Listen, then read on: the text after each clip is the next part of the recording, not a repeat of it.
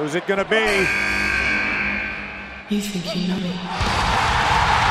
Bom dia, boa tarde e boa noite. Esse é o Over the Top Rope, o seu dicionário da luta livre.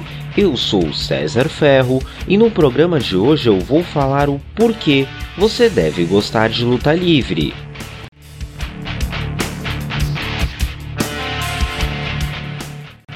A primeira coisa que mais gera preconceito quando o assunto é a luta livre é o que diz respeito aos resultados.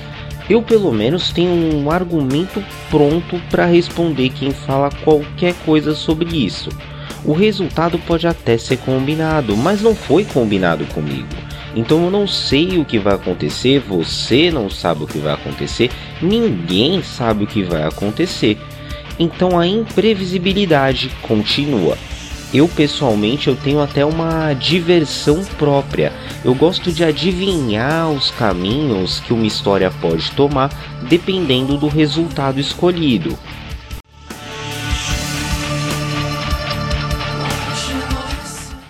Outra coisa que me chama muito a atenção diz respeito às histórias. Eu gosto bastante das narrativas e também do escopo de coisas que pode ser abordado, porque qualquer coisa pode ser usada. Qualquer coisa que pode ser usada num livro, num filme, numa história em geral, pode virar um mote dentro da luta livre. Então vão ter histórias baseadas em ação, em drama, em comédia.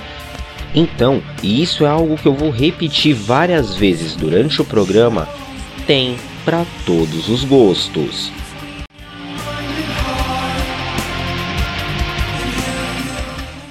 O modo de luta também é algo que varia muito, isso dentro de uma mesma companhia ou até mesmo observando a luta livre mundial. São diversos os estilos e, como eu já disse, tem para todos os gostos. Tem os powerhouse, que são os caras mais altos, mais fortes, eles vão ter um estilo de luta específico. Os high flyers são os voadores, os caras que pulam da terceira corda. Tem os caras que são da escola do Strong Style, que eles vão trabalhar bem próximo das artes marciais.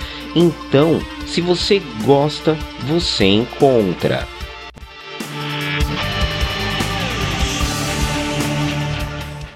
Uma coisa que foi abordada até mesmo por ouvintes comigo e que eu concordo é você observar a evolução de uma pessoa. O que, que eu quero dizer com isso? Esse é um pró, digamos assim, que você não vai encontrar na primeira vez que você assistir Luta Livre. Isso é algo que você vai ver com o tempo, acompanhando por um, dois meses ou até em períodos maiores de um ano. Que, que eu quero dizer quando eu estou falando de evolução? Quando você acompanha por bastante tempo, você vê seja uma história evoluindo e subindo de patamar, algum lutador ou lutadora fazendo a sua parte no microfone, melhorando, ou mesmo na performance. Para mim, o principal exemplo atual de evolução seria o Bob Lashley. Há um ano atrás ele estava numa história junto com o Rusev, que hoje em dia é conhecido como Miro, e com a Lana era uma história que não estava atraindo muita atenção, não estava sendo bom para nenhuma das três partes, e um ano depois, trabalhando ao lado da MVP, fundando a Hurt Business, ele é o atual campeão da WWE e ninguém vai discutir o fato dele ser o principal campeão da companhia.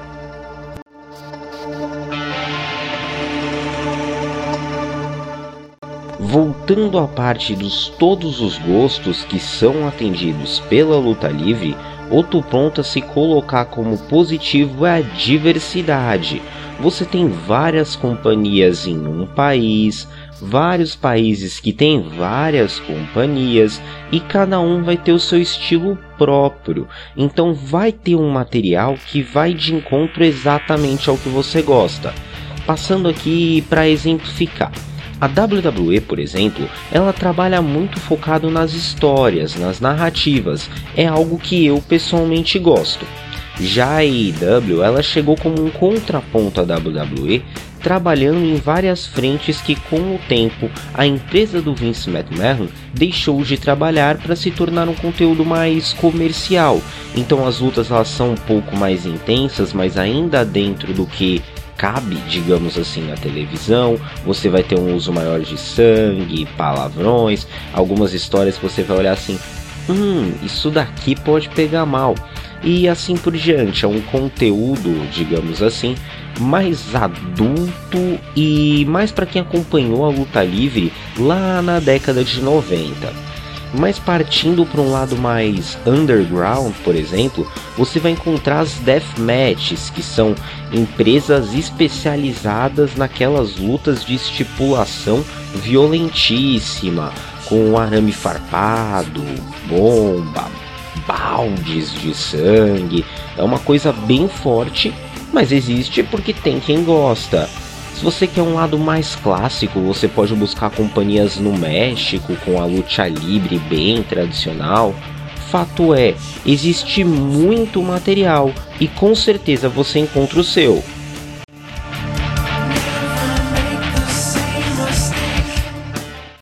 Outro ponto que você tem que prestar atenção quando você decide começar a ver a luta livre é que você está nos períodos mais fáceis da história para acompanhar.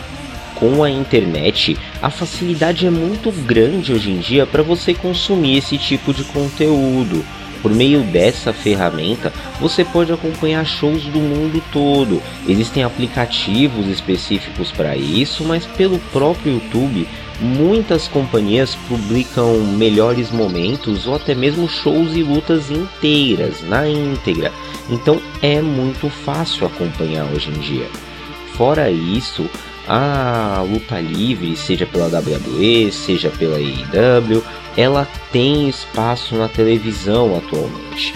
No momento, o Monday Night Raw ele tem contrato com o SBT, mas é uma questão meio complexa. Eu até pesquisei quando estava montando o texto para esse programa a quantas andava. Por quê?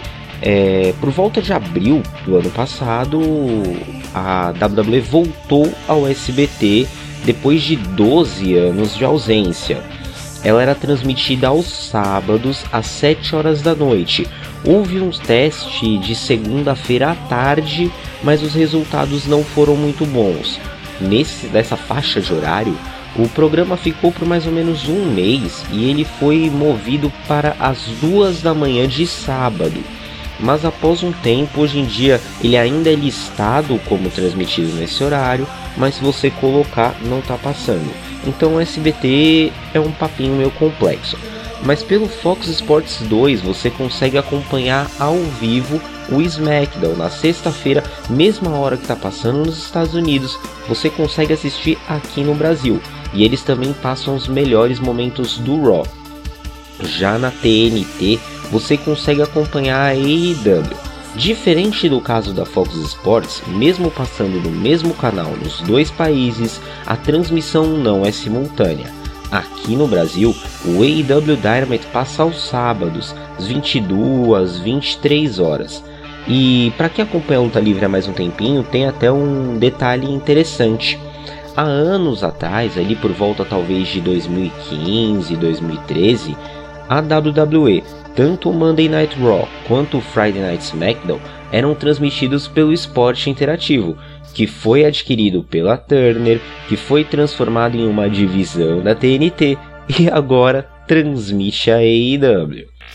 Mas então, só para exemplificar o quão mais fácil é hoje em dia para você acompanhar a luta livre, eu conheci a luta livre pelo SBT lá em 2008 e esses 12 anos, fora esse período que passou no esporte interativo e um período que passou na rede TV, mas eu nem sabia, eu descobri pesquisando para o programa, ficava difícil você acompanhar. Outro exemplo foi no podcast do Portal da Luta Livre, uma entrevista do Xandão. Ele falava que ele foi adaptando o seu estilo de luta livre para o norte-americano acompanhando WrestleManias em VHS. Eu acho que nem todos vocês sabem o que é isso.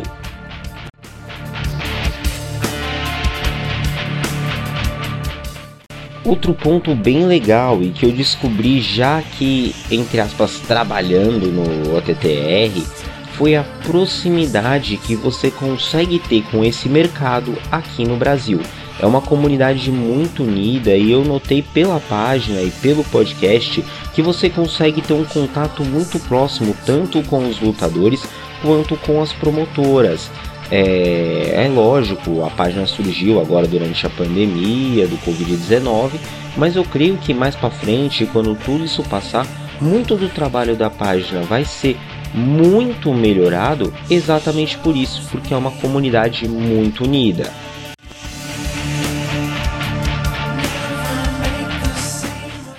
Um ponto que eu considero positivo, mas que está aberto para discussão, tem alguns fãs que não gostam, são as participações especiais. O que eu quero dizer com isso? São quando famosos, pessoas importantes de outros núcleos surgem na luta livre, seja para fazer uma promo, uma participaçãozinha ou até mesmo entrar no ringue. Alguns exemplos recentes são o Shaquille O'Neal na AEW, que lutou contra o Cody Rhodes, o Bad Bunny, que está numa história envolvendo o Demise e o John Morrison, mas a gente pode puxar várias pessoas de fora do mundo da luta livre que já participaram. Snoop Dogg, Stephen Amell e até mesmo o ex-presidente dos Estados Unidos, Donald Trump.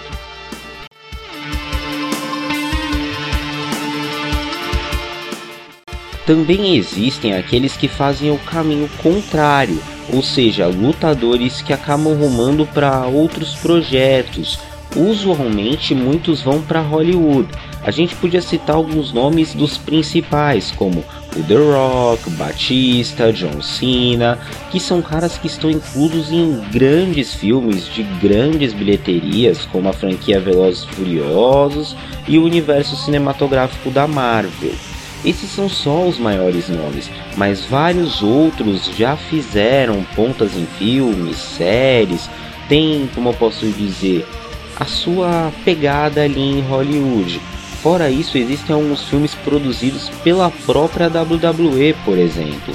Então, conhecendo esses lutadores de uma outra mídia e vendo eles dentro do ringue, pode ser algo que te faça gostar da luta livre.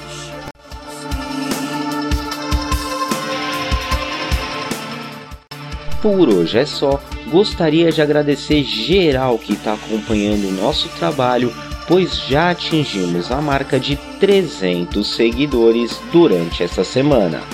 Quer continuar acompanhando o nosso podcast? Se inscreve, guarda o link, anota num papelzinho, escreve na parede, como fizer para lembrar. Toda semana tem episódio novo saindo no sábado ou no domingo. Estamos nos principais tocadores de podcast, como Spotify, Anchor e Overcast. Estamos também nas redes sociais, no Instagram e no Twitter, com arroba OTTR_BR. Por lá você pode conversar com a gente, dar uma sugestão, pedir um abraço ou reclamar também. No próximo fim de semana, a gente vai começar uma sequência de especiais sobre a WrestleMania. São três semanas até o Showcase of the Immortals, então na primeira semana vamos falar sobre a história da WrestleMania, dar uma pincelada, explicar para você que ainda não conhece a magnitude desse evento no segundo, vamos abordar as lutas que vão acontecer na WrestleMania, explicar as histórias e como chegou-se nesse confronto. E no último final de semana, que será o fim de semana da WrestleMania, eu vou tentar até soltar o programa antes do primeiro dia. Vou fazer esse esforço para ficar mais legal, né? Que eu vou fazer as minhas previsões do evento. Até semana que vem!